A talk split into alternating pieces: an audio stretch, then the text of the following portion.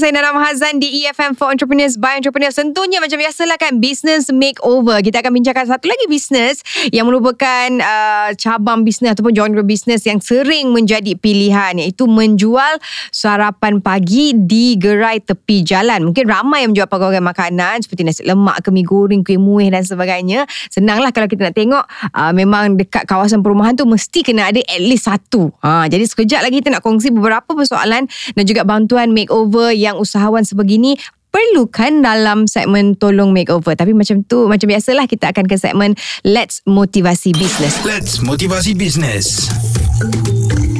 EFM for Entrepreneurs by Entrepreneurs. Alright, di segmen Let's Motivasi Business di Business Makeover. Nana Mahasa nak kongsikan satu motivasi bisnes yang mungkin dan diharapkan dapatlah memberikan anda lebih kekuatan dalam mengharungi cabaran dalam berniaga. It's not easy. Kita tahu kan, saya pun uh, seorang usahawan pun tahu it's not easy untuk berniaga.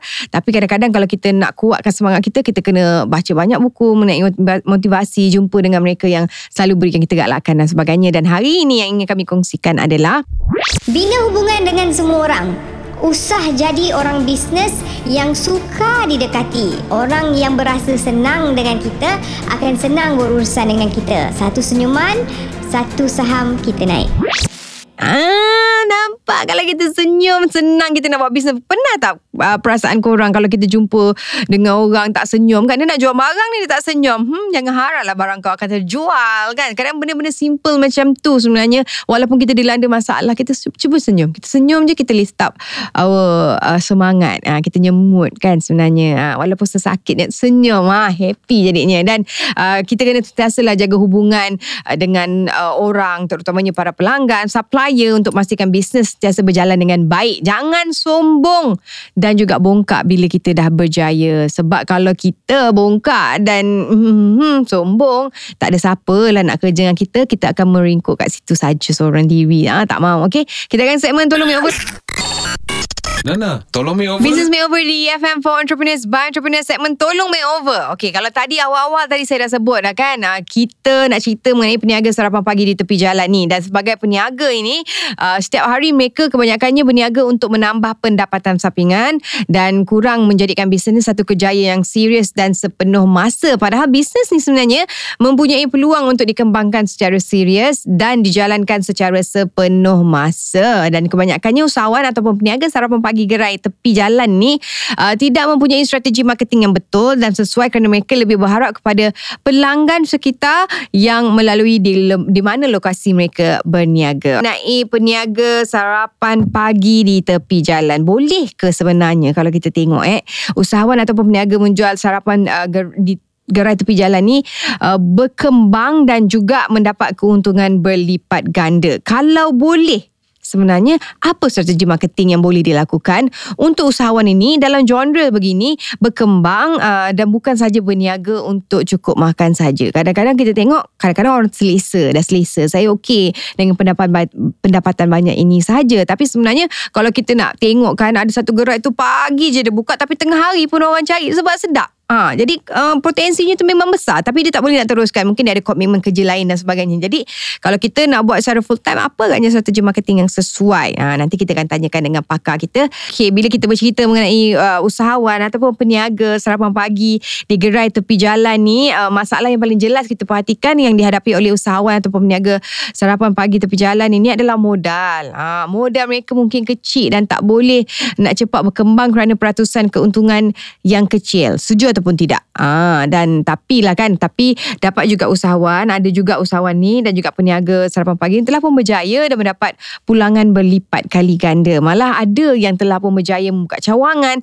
dan dapat menarik pelanggan dari luar kawasan ataupun lokasi tempat mereka berniaga. Dan kejap lagi lah dalam segmen cuba try test check. Cuba. Try, test, share. Business Makeover di EFM for Entrepreneurs by Entrepreneurs. Kita dah masuk segmen cuba try test share bersama dengan Coach Shidi sekali lagi ke. Saya apa khabar Nana? Sarapan pagi makan apa tadi?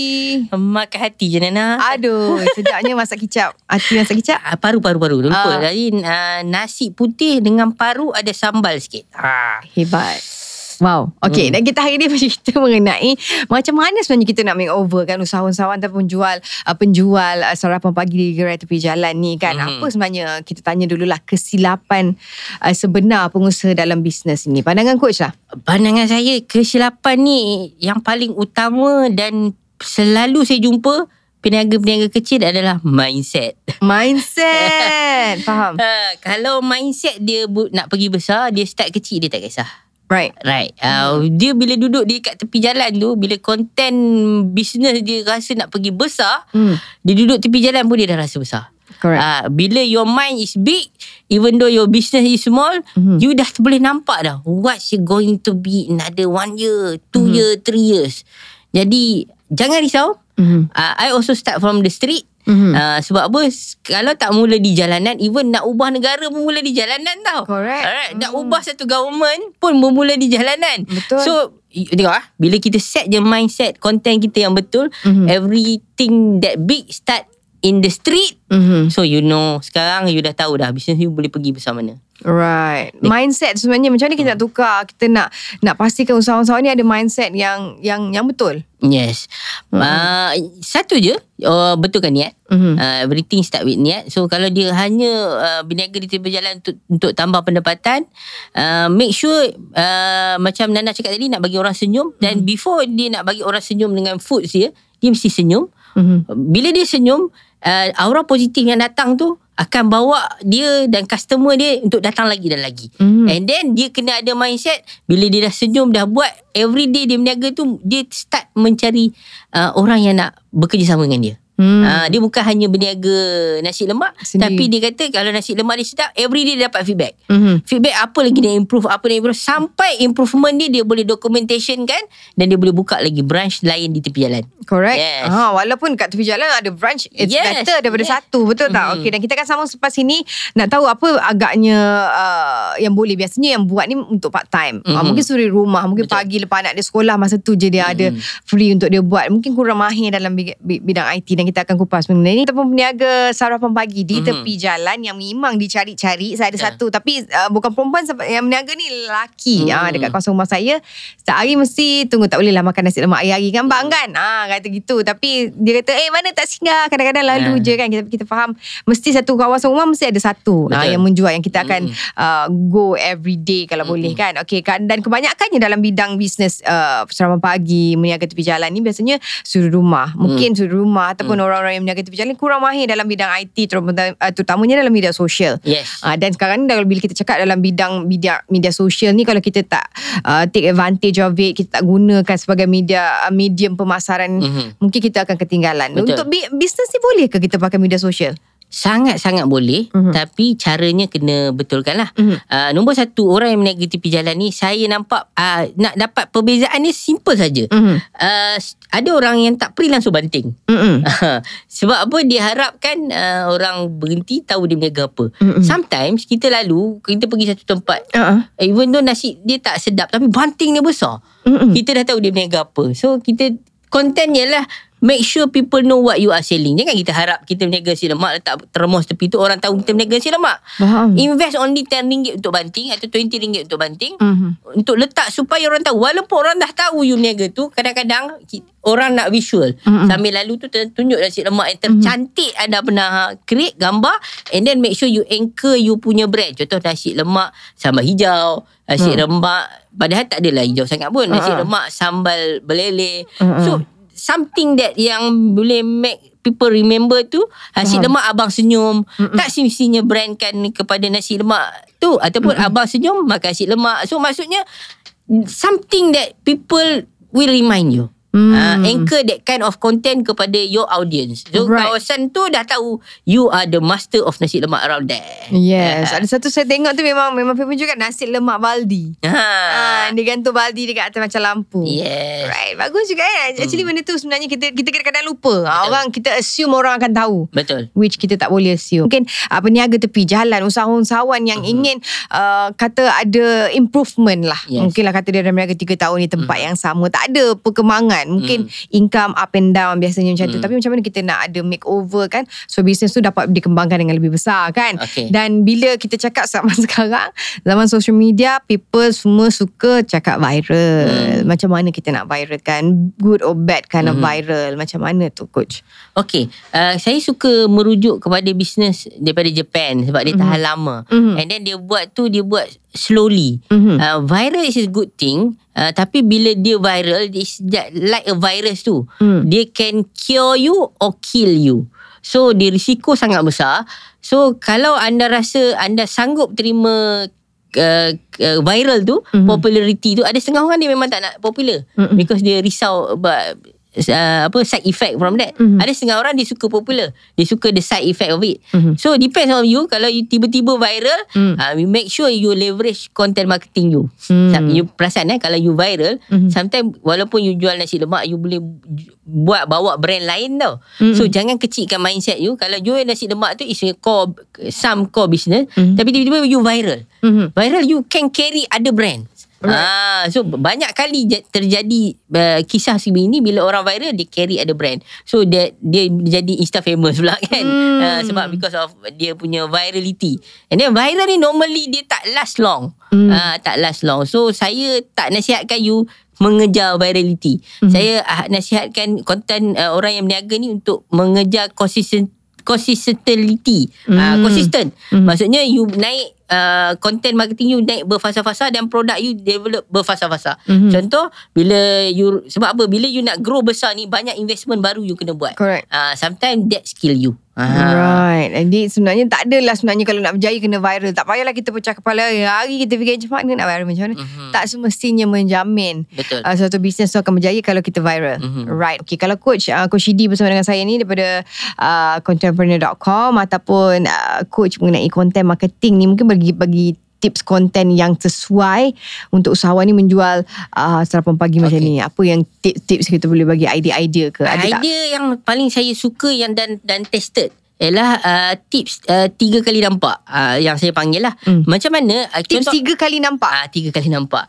Okay. Macam mana ialah contoh ha, anda berniaga di hujung jalan ni kalau jalan ni straight lah. Mhm. Di hujung jalan ni make sure ada tiga banting sebelum sampai ke anda.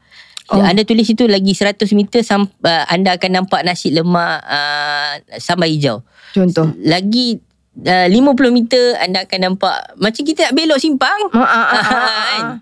Signboard tu. Signboard tu maksudnya people akan jadi macam excited to to drop by to your shop even though Hmm. dia macam okay walaupun semalam dia dah beli hari ni dia nampak oh 100 meter lagi nak sampai so people tertarik dengan that kind of content yang me- membuat dia bersedia kadang-kadang kita selalu terlepas kan nasi lemak Mm, mm, Ah, mm, kita mm. ingat je tapi kadang-kadang kita terlepas Mm-mm. tempat uh, yang kita nak beli nasi lemak tu Mm-mm. tapi kita malah nak patah balik lah kan Betul. so kalau make people ready to buy Mm-mm. kita akan berhenti dan beli Right, Ah, make content marketing ialah make people ready to buy. Right. Ah, funnelkan dia. Ah. That is my tip untuk orang yang tepi jalan ni. Make sure tiga kali nampak terus beli. InsyaAllah. Tiga kali nampak. Aha. Alright, jadi mungkin boleh cubalah tiga kali nampak konsepnya. ha, alright, dan kita akan kembali lepas ni macam mana kalau anda semua ingin mel, uh, memerlukan uh, coaching daripada Coach Shidi. Okay, uh, content marketing is not about uh, meeting me selesai semua benda no. Mm-mm. Because I'm only guide you to know what you need to do with your content marketing. Mm-mm. So tapi si kepada yang lost, yang dah buat tapi dah hilang arah tujuan, dah hanyut di lautan uh, social media, come to see my team and kita boleh discuss panjang. You can contact my team at 016 745-2769 Daripada situ Discuss.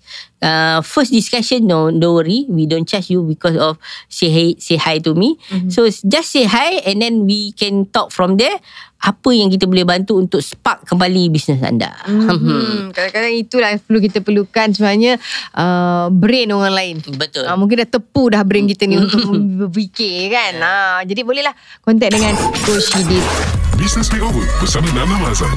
Right. Ah, kalau tadi kita dah bersembang panjang bersama dengan Coach Shidi bercerita macam mana sebenarnya kita boleh bantu usahawan-usahawan ataupun peniaga tepi jalan yang jual sarapan pagi ni untuk berkembang. Okay, ada few tips yang diberikan oleh Coach Shidi yang saya rasa sangat-sangat uh, baik dan boleh kita cuba mulakan. Antaranya mungkin kita boleh buat tiga kali nampak. Tu saya rasa very interesting. Tiga kali nampak. Maksudnya kita letak uh, kita punya banting ataupun kita punya signboard yang mengarah ke tempat kedai kita. Contohnya lagi 100 meter katanya, lagi uh, 50 meter dan sebagainya. Ianya dapat membantu. Cuba kita buat itu satu dulu. Ada tak perubahan ataupun sebagainya. Janganlah sibuk kita kata macam mana kita nak viral, kita buat nasi lemak, nak letak kepala gajah kat dalam tu supaya people talk about it. Sometimes, sometimes, um, some, eh, sometimes viral tu pun tak perlu untuk memastikan kita punya business berkembang dan juga maju. Okay? Alright, kita akan ke segmen peribahasa yang boleh kita gunakan dalam bisnes. Pepatah in business. EFM for Entrepreneurs by Entrepreneurs. Alright, kita dah masuk ke segmen uh, pepatah ataupun peribahasa yang boleh kita gunakan dalam bisnes. Lain pada bertujuan kita nak didik pendengar untuk tidak melupakan peribahasa-peribahasa lama. Ia juga sebenarnya sangat sesuai untuk jadikan panduan untuk kita menguruskan bisnes. Can you guys believe that? Sebenarnya uh, nenek moyang kita dah dah fikir dah perkara ni lama dah kan. Dan sebabnya banyak peribahasa peninggalan nenek moyang kita ni amat sinonim dengan kehidupan kita seharian dan telah pun diperingatkan sejak azali. Cuma kita je leka, lupa hingga boleh menyebabkan kegagalan kita dalam kehidupan juga dalam bisnes. Ha, jom kita dengar peribahasa hari ini, okey? Apa negeri Allah sia-sia hutang tumbuh.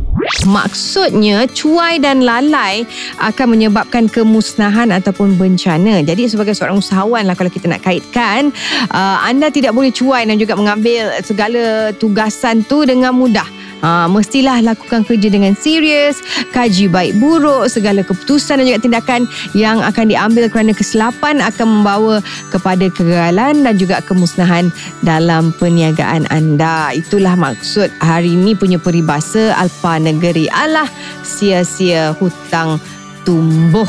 Alright.